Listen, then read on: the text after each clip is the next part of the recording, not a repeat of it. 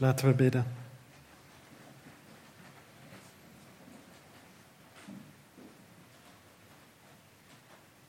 Vader in de hemel, aan u is alle lof en alle eer en alle macht en alle kracht. En u, u bent hoog in de hemel. En wij zijn hier op aarde en we verlangen ernaar om iets van uw aanwezigheid te proeven. En om u te mogen kennen. En door u gevuld, getroost, gesterkt, geleid, gezegend, gevormd te worden. En we zijn zo afhankelijk van het werk van uw Heilige Geest in ons en onder ons en bidden dat u nu ook wilt komen en wilt werken onder ons. Wij zijn gebrekkig, maar u kunt in alles voorzien. En ik bid dat als we over eenheid nadenken, heren, dat u ons ook wilt helpen onze eigen harten te onderzoeken en te toetsen. En dat als er eh, momenten zijn geweest dat er geen eensgezindheid in ons was, dat we die beleiden en dat we dingen rechtzetten als dingen rechtgezet moeten worden en dat als we wel die eensgezindheid in ons proeven, dat we daar intens van kunnen genieten. En dat we u dankbaar zijn, heren, voor wat u in ons wil doen. Zegen ons nu zo in Jezus' naam. Amen. Hoe vaak komt het niet voor dat we besluiten moeten nemen? Besluiten maken we thuis in het gezin. Die maken we op het werk. Die maken we op school. Die maken we misschien bij de sportvereniging en ook hier in de gemeente. Er zijn zoveel plekken en situaties waar we besluiten nemen. En het is belangrijk om besluiten te nemen, want anders lopen we vast. Dan blijven we stilstaan. Besluiten zijn nodig om verder te kunnen en om stappen te kunnen nemen. En in het nemen van besluiten, in het zetten van stappen, is eensgezindheid onontbeerlijk. Eensgezindheid is nodig om tot besluiten te komen en besluiten ten uitvoering te brengen. Als we naar de maatschappij om ons heen kijken, dan lijkt eensgezindheid heel erg ver te zoeken. Als we kijken naar de wereld om ons heen, dan lijkt eensgezindheid heel erg ver te zoeken. En het is verdrietig om te zien hoeveel polarisatie er in de wereld om ons heen is. Daar lijden we onder. Daar lijdt iedereen in de maatschappij onder. In de Bijbelvertaling van, de Nederlandse, van het Nederlandse Bijbelgenootschap van 19, 1951, eh, daar worden de woorden van Paulus in Efeze 4, vers 20 als, volgens, als volgt vertaald. Maar jij geheel anders. Jij hebt Christus leren kennen. In de opening van de dienst lazen we Efeze 4, vers 1 tot en met 7, waar we zien dat het bij uitstek gaat over eensgezindheid. En hier zegt Paulus een paar versen verderop, maar jij geheel anders, jij hebt Christus leren kennen.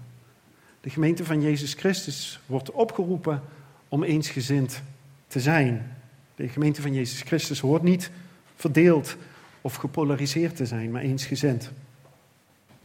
En zo, en alleen zo, kan de familie van Jezus Christus, de gemeente van Jezus Christus, ook een veilige haven van rust en vrede en zegen zijn. En we zijn nu in onze serie van de Filipijnse brieven aangekomen bij hoofdstuk 2. We hebben een heel aantal preken gehad over hoofdstuk 1. En nu zijn we aangekomen bij de eerste verse van hoofdstuk 2.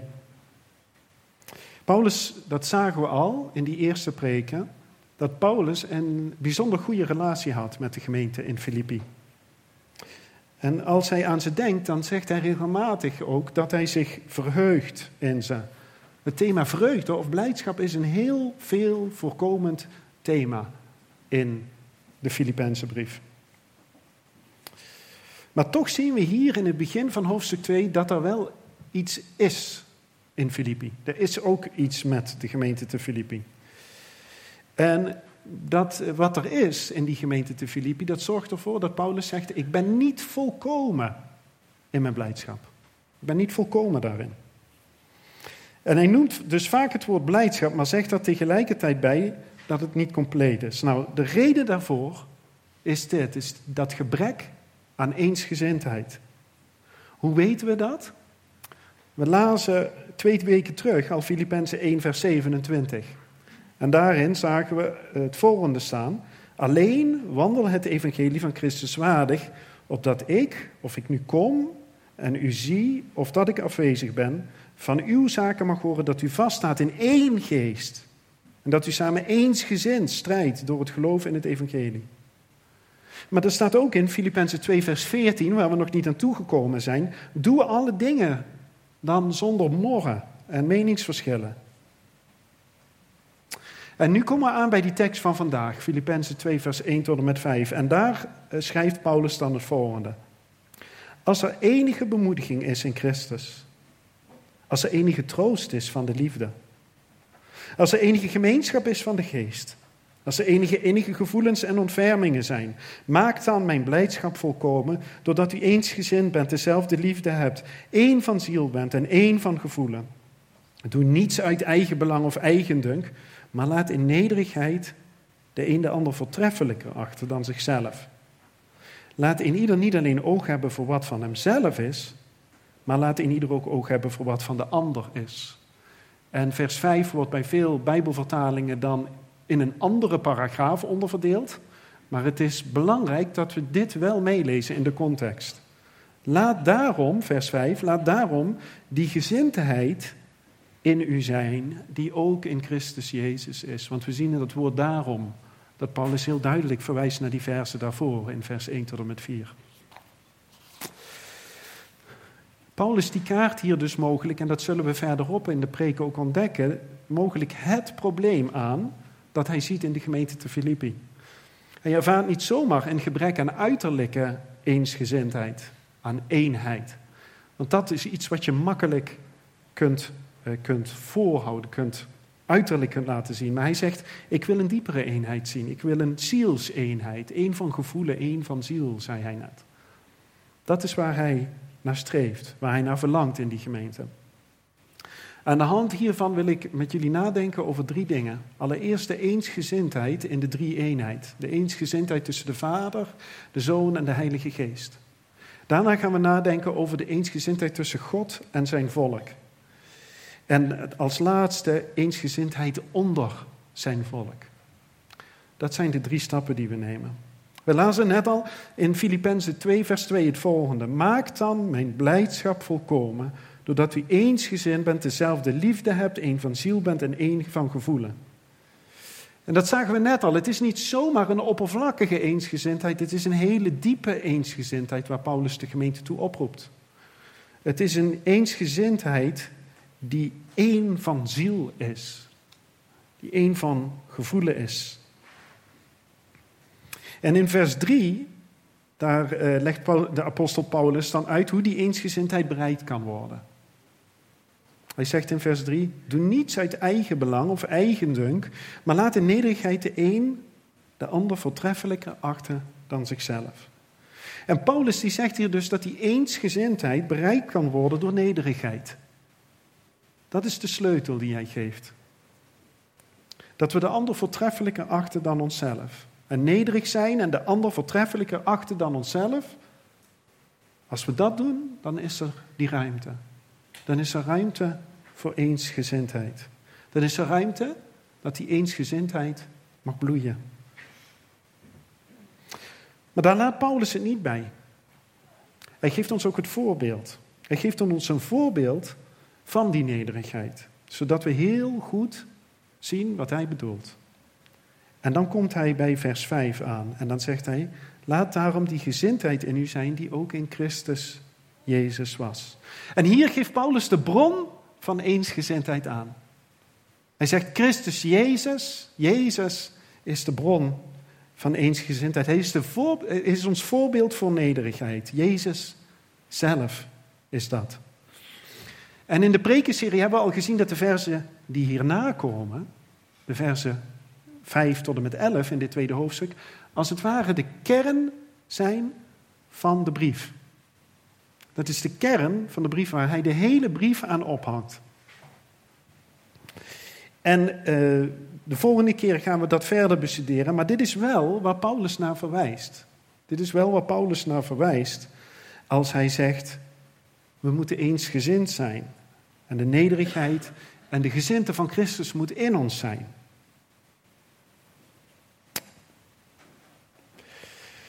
Nou, onder andere in Colossense hoofdstuk 1, daar legt de Bijbel ons veel uit van wie Jezus is. Dat hoofdstuk kennen velen van ons, of die versen daarin in hoofdstuk 1 kennen vast velen van ons. Paulus schrijft daar, alles is door Jezus geschapen. Alles is voor Jezus geschapen. Alles wat bestaat is door Jezus gemaakt. Door Jezus Christus. En in hem woont heel de volheid van de Godheid. Zo'n bijzonder bekend vers.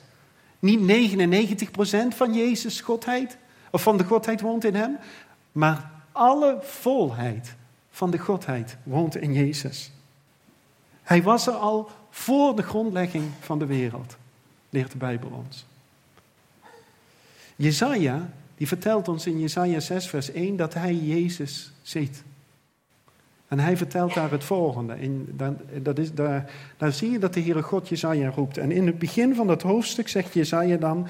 In het jaar dat koning Uzia stierf, zag ik de Heere zitten op een hoge en verheven troon. Ruim 600 jaar voordat Jezus naar de aarde kwam, had Jezaja hier een ontmoeting met hem. En ziet Jezaja hem hier als de Heere op de hoge en verheven troon in de hemel zitten. En vanaf de eeuwigheid zat Jezus daar al op die troon. En dat beeld wat voor Jezaja was zo onzagwekkend, dat hij beeft en dat hij zegt, de deurposten van de tempel die trillen. Het was een onzagwekkende ontmoeting die Jezaja had. En hij durfde niet meer te spreken. En dan, dan ziet Jezaja dat hij onrein is ten opzichte van Jezus. En de openbaring van Jezus is ontzagwekkend voor hem. Even een sprongetje. De Bijbel laat ons zien dat God drie in één is: Vader, Zoon en Heilige Geest. En samen besluiten zij, Vader, Zoon en Heilige Geest, om de mens die zich van God heeft afgekeerd weer bij Hem te brengen. En God zien we hier in de Bijbel, God ziet om naar de outcast. Hij ziet om naar de verstotenen. Hij ziet om naar de gebrokenen. Hij ziet om naar de eenzamen. En hij zegt, wij gaan deze mensen redden. Dat is een besluit geweest van zowel de Vader als de Zoon, als de Heilige Geest. Maar de taken van de Vader en de Zoon en de Heilige Geest in die verlossing zijn heel anders geweest. De Vader had andere taken in dat verlossingsplan dan de Zoon en dan de Geest. De Vader heeft nooit besloten om naar de aarde te komen, als het ware. Het is Jezus, de Zoon van God, die besloot om naar de aarde te komen. Het is niet de Vader, noch de Heilige Geest die besloot om als het ware de hemel te verlaten, de beperkingen van een menselijk lichaam te nemen en alle daarbij behorende moeite. Het is niet de Vader, noch de Heilige Geest die bespot, bespuugd, geslagen, gegeesteld en gekruisigd werden. Het is niet de Vader, noch de Heilige Geest die de straf over onze zonde aan het kruis op Golgotha droegen. Het is niet de Vader, noch de Heilige Geest die zijn leven aflegde aan het kruis, maar het was de God-mens, Jezus Christus, die deze dingen deed. En de Zoon onderging dit allemaal. En hij besloot om dit allemaal te ondergaan. Hij besloot om die weg te gaan. En we horen hem zo vaak in, het evangelie, in de evangelie zeggen, maar ik moet naar Jeruzalem gaan. En ik moet lijden. En ik moet gegezeld worden. En ik moet de dood van een crimineel, van een zondaar, sterven aan het kruis. En hij ondergaat die gruwelijke dood. Zo diep moest hij gaan. Zoveel moest hij lijden. En er is niet één moment geweest waarin de Heer Jezus niet eensgezind was met de Vader. Er is geen moment geweest dat hij zei: Ik doe u wil niet meer. En is er één moment te vinden dan waar hij niet eensgezind was?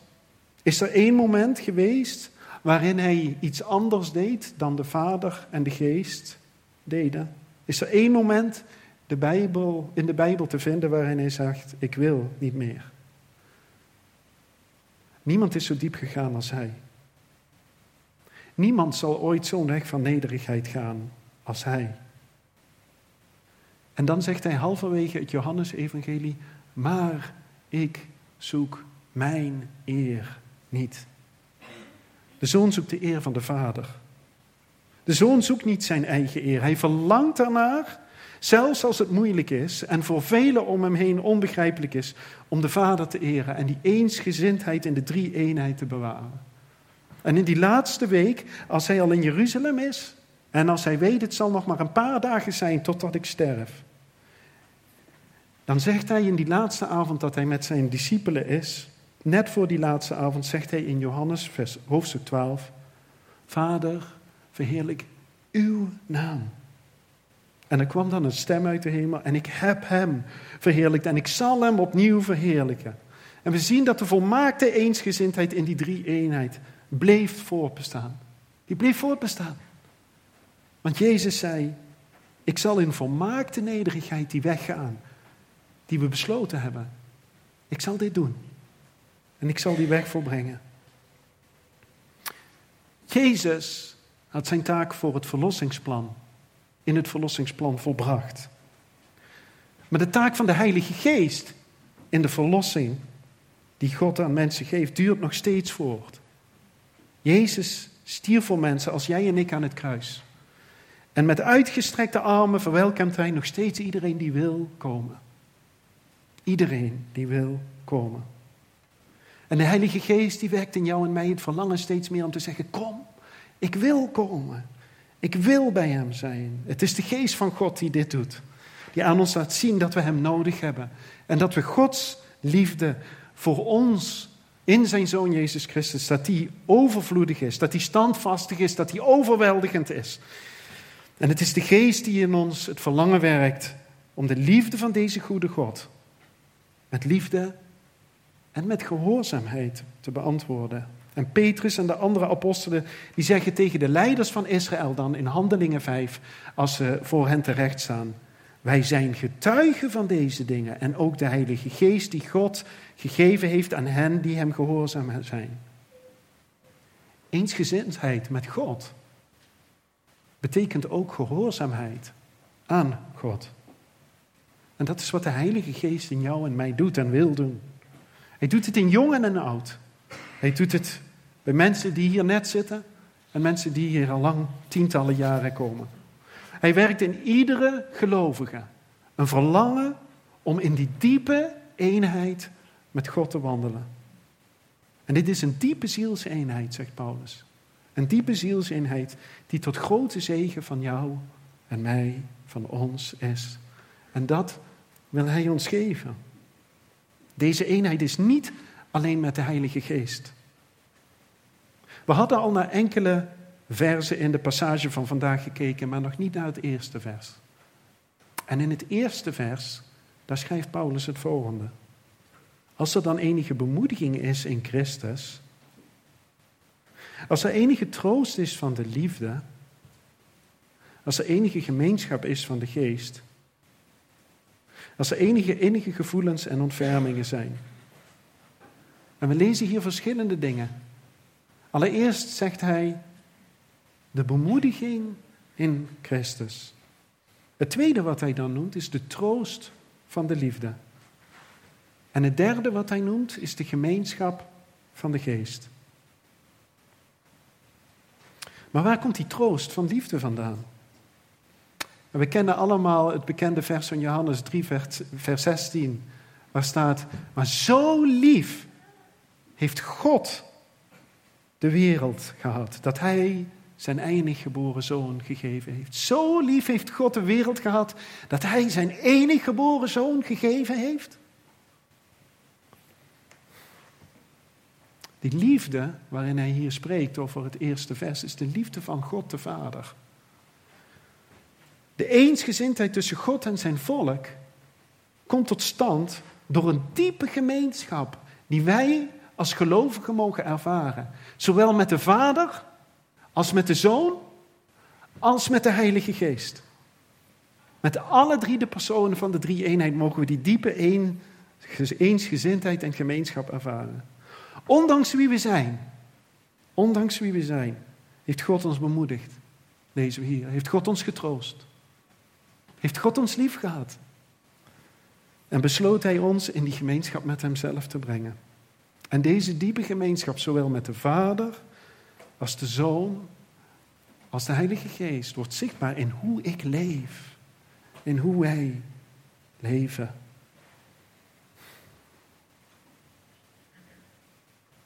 De liefde van God die ons tot Hem trekt, verandert ons leven. En als God mij uitnodigt tot deze diepe gemeenschap, relatie, die intimiteit die ik met zowel de Vader, de Zoon als de Heilige Geest mag ervaren, dan wil ik eensgezind zijn met Hem. Dan wil ik in harmonie leven met Hem. En dan weet ik me ook samen met Jezus geborgen in Hem. En hoe we in die eensgezindheid mogen blijven leven, dat wordt zo bijzonder samengevat in dat prachtige korte kinderlied. Lees je Bijbel, bid elke dag, opdat je groeien mag. God geeft ons zijn woord. En hij geeft ons zijn geest die door het lezen van het woord in ons werkt. En hij zegt, lees je Bijbel. Kom bij mij. Zoek die intimiteit met mij. En bid elke dag. Opdat je groeien mag. Opdat je in die diepe eensgezindheid met mij mag leven. Dat er harmonie mag zijn tussen de Vader, de Zoon en de Heilige Geest en iedere gelovige. Hij biedt ons dat aan, iedere dag opnieuw. En hij zegt, lees je Bijbel. Bid elke dag. Kom bij mij. Kom bij mij. En door het lezen openbaart hij zijn Zoon aan ons. Hij verheerlijkt de Vader in ons. En in ons praten met Hem verdiepen we onze relatie met Hem. Wil je afstemming? Wil je eensgezindheid met God? Dan is hier de sleutel. Dan weten we niet alleen dat zijn wil goed is, maar dan kennen we ook zijn wil. En willen we in de kracht van de geest zijn wil ook doen. Ook als die anders is als mijn wil. Ook als ik dat niet altijd begrijp. En die momenten zijn er voor ieder van ons.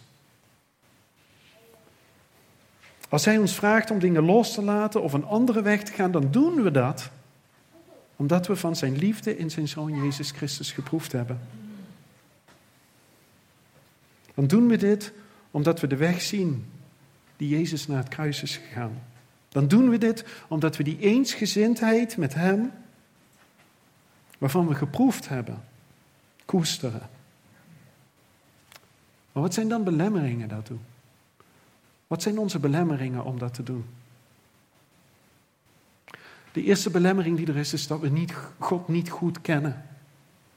Niet beseffen wie Hij is en wat Hij gedaan heeft. We zien Zijn goedheid, Zijn liefde en Zijn trouw en Zijn zorg en Zijn almacht en Zijn genade niet of niet meer zoals we dat eerst gezien hebben. En we begrijpen ten diepste niet de kostbaarheid van de eensgezindheid met Hem. Het tweede belemmering kan zijn dat we angstig zijn. We hebben angst voor iets anders als we eensgezindheid met God, eh, met, uh, met God niet meer zoeken. Dat we angst hebben, dat we zeggen, daar ben ik bang voor of daar ben ik bang voor. En daardoor wordt dat groter dan God zelf. En neigen we ernaar om Hem niet meer te zoeken. Als we God naderen, als we Hem gehoorzaam willen zijn. Maar we zijn bang voor iets of iemand anders, of voor een situatie of voor een gebeurtenis, dan hebben we dat andere groter gemaakt dan God. En de derde belemmering kan zijn, is dat we pijn hebben. Pijn uit het verleden kan ons tegenhouden. Vanuit pijn bouwen we een muur op. Of keren we ons naar binnen in plaats van naar buiten, naar Hem. En die pijn die kan een belemmering worden om ons over te geven aan God. In, en in onvoorwaardelijke eensgezindheid met Hem te leven. En dan denken we, oh, maar als ik die muur om mijn hart bouw, dan kan er geen pijn meer zijn. Dan bescherm ik mezelf voor de pijn. Maar die diepe, die ware genezing, die blijft dan uit. Die blijft uit. Want die diepe, ware genezing is bij God te vinden. En daarvan moeten we de muur om ons hart afbreken. Soms is het een combinatie van deze dingen. God niet goed kennen, angst of pijn. Maar hij roept vanaf het kruis naar ieder van ons. Zie welke weg van nederigheid ik gegaan ben. Uit liefde. Uit liefde voor jou. Uit liefde voor jou ben ik die weg gegaan.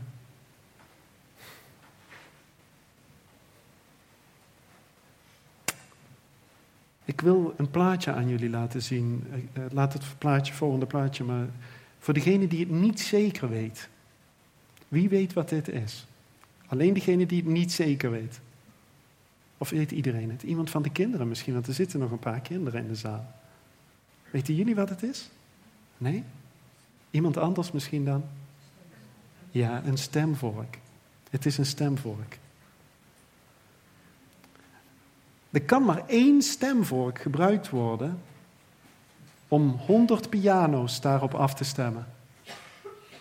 Er kan maar één stemvork gebruikt worden om 100 piano's daarop af te stemmen.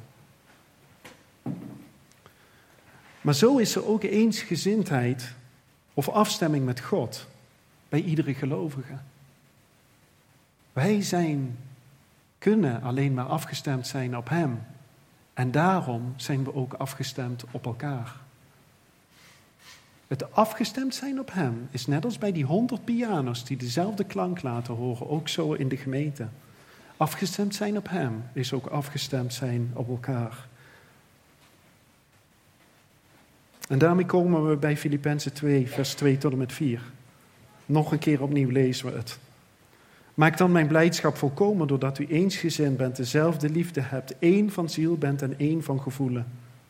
Doe niets uit eigen belang of eigendunk, maar laat in nederigheid de een de ander voortreffelijk achter dan zichzelf. Laat in ieder niet alleen oog hebben voor wat hemzelf is, maar laat in ieder ook oog hebben voor wat van de andere is. Als christenen zeggen we en zien we onszelf als navolgers van Christus. We zijn geroepen, zegt Petrus ook, om beelddragers van Hem te zijn. En hier in de tweede vers, wat we hier lezen, schrijft Paulus twee keer hetzelfde. Dat u eensgezind bent, één van ziel bent, één van gevoelen. Paulus heeft geen computer om dingen vet te drukken of om dingen te onderlijnen. Wat hij doet om nadruk op iets te leggen, is om het twee keer te zeggen. En hij zegt: Wees eens gezind, één van ziel, één van gevoelen. Hij benadrukt het om het te herhalen. We worden opgeroepen tot eensgezindheid. En de eensgezindheid in de drie-eenheid was niet een makkelijke weg voor de Heer Jezus. Dus we hoeven ook niet tegen onszelf te zeggen dat eensgezindheid altijd makkelijk is, want als het erop aankomt, is het dat vaker niet. Maar het is wel cruciaal voor de gemeente van Jezus Christus. Eensgezindheid wil ook niet zeggen dat 150 mensen in deze zaal allemaal precies hetzelfde denken of willen. Want des te groter een groep is, des te moeilijker is het om allemaal precies hetzelfde te willen. Maar wat eenheid wel is, is dat we naar elkaar luisteren, ons informeren over elkaars mening, de moeite met elkaar delen en dan samen een besluit nemen en samen dat besluit dragen blijven dragen. En we weten niet alles, we zien niet alles, we kunnen niet alles vasthouden en we begrijpen niet alles. En toch dragen we het besluit. Het echte obstakel is, dat ene, het echte obstakel dat eenheid voorkomt, is niet de aanwezigheid van verschillende meningen. Het echte obstakel, zegt Paulus, is eigendunk. Onszelf hoog achten omdat we God niet of niet voldoende kennen.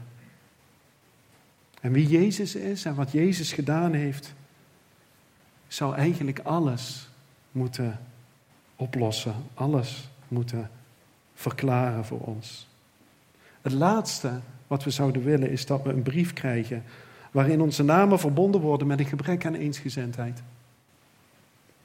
Dit is wat er wel gebeurde in Filippi. Paulus die schrijft bijna aan het eind van zijn brief in Filippenzen 4, vers 1 tot en met 3. Daarom, mijn geliefde broeders, naar wie ik zeer verlang, mijn blijdschap en kroon, blijf zo staande in de Heere, geliefde. Ik roep Euodia en ik roep Sintiche ertoe op om eensgezindheid te, uh, eensgezind te zijn in de Heere. Ja, ik vraag ook u, mijn oprechte metgezel, help deze vrouwen die samen met mij gestreden hebben in het evangelie. Stel je voor dat je een brief krijgt van Paulus en dat je namen zo genoemd worden. Samen hebben ze gestreden in het evangelie. Samen hebben ze met Paulus samengewerkt. En dan dit, krijgen ze zo'n brief. Mogelijk hebben ze pijnlijke dingen tegen elkaar gezegd of is er iets anders gebeurd. We weten het niet precies. Het enige dat we weten is dat Paulus zegt: wees eensgezind in de Heer. Wees eensgezind. En als we opgenomen zijn in die, eens, in die eenheid en gemeenschap van God, door het geloof in Jezus Christus, dan kan er veel gebeuren, maar we worden hoe dan ook opgeroepen om in die diepe zielseenheid met elkaar te leven. Want wij zijn de gemeente van de levende God en de bruid van Christus. En we zitten als gemeente in een belangrijke fase. Soms begrijpen we dingen niet. Soms weten we dingen niet. Weer andere dingen zien we niet. Maar wat we wel weten, is dat de Heer Jezus als geen ander ons voorgeleefd heeft om in eensgezindheid te wandelen. Hij heeft verzoening. Verzoening en eensgezindheid gerealiseerd voor ons. Verzoening en eensgezindheid met God. En als we nadenken over hoe de toekomst is, dan is eensgezindheid daarin cruciaal. En die eensgezindheid hebben we gezien vandaag in het leven van Jezus Christus, dat die cruciaal is en komt bij uitstek tot uiting en nederigheid. De bekende Haarlemse Corrie ten Boom, die werd een keer gevraagd of het moeilijk voor haar was om nederig te blijven. En Corrie ten Boom zei toen heel eenvoudig, toen Jezus op Palmzondag Jeruzalem binnenreed op een ezeltje en iedereen met palmtakken zwaaide, kleren op de weg wierp en hem prees. Denk je dat het ezeltje ooit gedacht heeft dat iets daarvan voor hem was? Als ik het ezeltje mag zijn waarop Jezus in al zijn glorie rijdt, dan geef ik hem daarvoor alle lof en eer. We ontwikkelen onze christelijke gezindheid, onze eensgezindheid, door in gemeenschap met Hem en imitatie of navolging van Hem te leven. En ik wil je vragen om na te denken, ik wil nu afsluiten met gebed om na te denken, dat we samen de rust ingaan. En uh, dat we nadenken over hoe zit het met mij gesteld? Zoek ik de eensgezindheid op met de Vader, met de Zoon en met de Heilige Geest? Zoek ik de eensgezindheid op met mijn broeders en zusters? Is er een moment dat ik niet eensgezind ben geweest? En moet ik dat beleiden? Ik wil de stilte met jullie ingaan en dan zullen we samen bidden.